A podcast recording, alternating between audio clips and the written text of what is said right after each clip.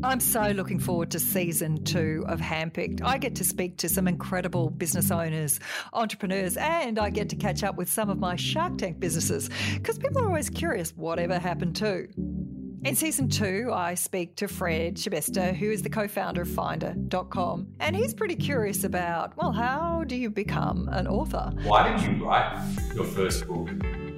How did you, I know you said you were talking to your um, children, but I can imagine there's a business aspect to that. But what was your goal? He's a globally successful entrepreneur, and his questions are incredibly insightful.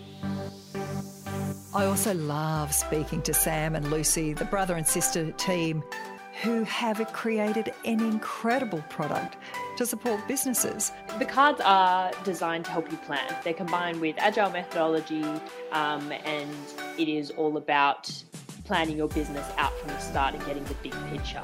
So here they are as startups helping a startup, and they are, as they say, eating their own dog food. But it's a wonderful story. Now, what about Mo? Mo was from season four of Shark Tank with QPay. He has some really great questions about growing and scaling his business.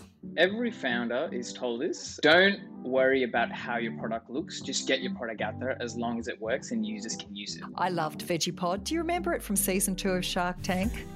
Hi, my name's Matt.